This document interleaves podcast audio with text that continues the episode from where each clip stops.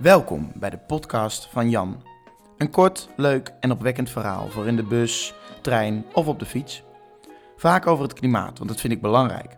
Het gaat niet zo goed met deze wereld en daar schrijf ik en vertel ik veel over. Niet om het probleem te benoemen, maar om toe te werken naar een oplossing.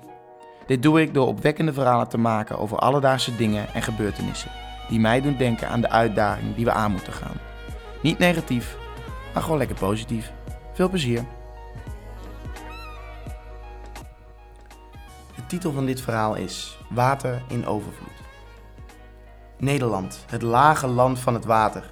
Grote rivieren als de Rijn en de Maas stromen onze delta binnen en monden uit in de Noordzee.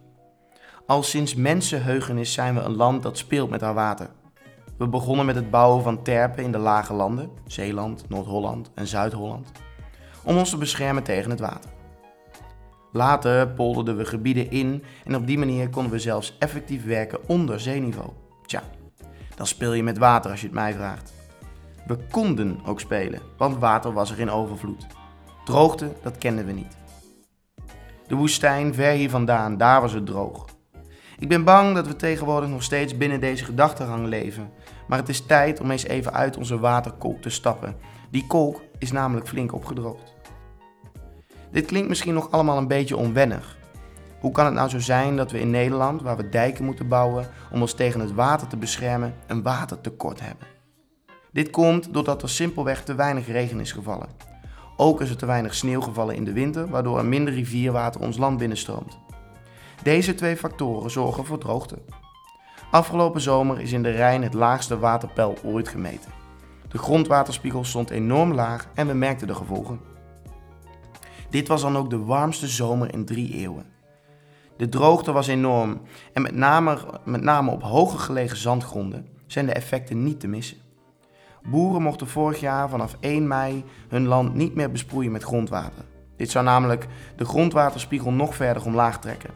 Er was een enorme kans op bosbranden omdat de grond keurig droog was. Gelukkig was er genoeg drinkwater omdat ze hierbij gebruik maken van buffers die drinkwaterbedrijven zelf in stand houden. Nou, dan denkt u misschien, ach joh, dit jaar weer een nieuwe zomer. Nou, de voortekenen zijn niet bepaald best. Met name binnen het gebied van waterschap De Dommel in het zuiden van ons land zijn er nu al watertekorten. Sinds 1 april mogen boeren in deze regio hun land niet meer besproeien met grondwater. Het is op zich leuk uh, dat deze regio het nationale nieuws haalt, maar het is slechter nieuws dan we denken. De droogte treedt namelijk nog vroeger op dan vorig jaar, terwijl we in december weer droogtevrij zijn verklaard. Maar wat kunnen we hier met z'n allen aan doen? Nou, het komt eigenlijk neer op het minderen van je eigen waterverbruik. Denk hierbij aan wat korter douchen, minder kleine wasjes draaien. Uiteraard klinken deze verhalen heel herkenbaar. Er zijn ook factoren die invloed hebben en onlogischer klinken, Landbouwproducten zoals aardappelen en bepaalde seizoensgroenten worden duurder. Ik ben zelf een aspergeliefhebber en dat heeft de portemonnee geweten. Deze waren significant duurder door het watertekort. Hoewel we soms denken dat we water in overvloed hebben, is het heel belangrijk dat we bewust met ons water omgaan. Dit betekent niet alleen voordelen voor boeren, maar ook voor uw eigen portemonnee. Hierdoor kunnen we van die opgedroogde beek weer een heuse waterkolk maken. Dan kunnen we weer doen waar we zo goed in zijn spelen met water. Dankjewel.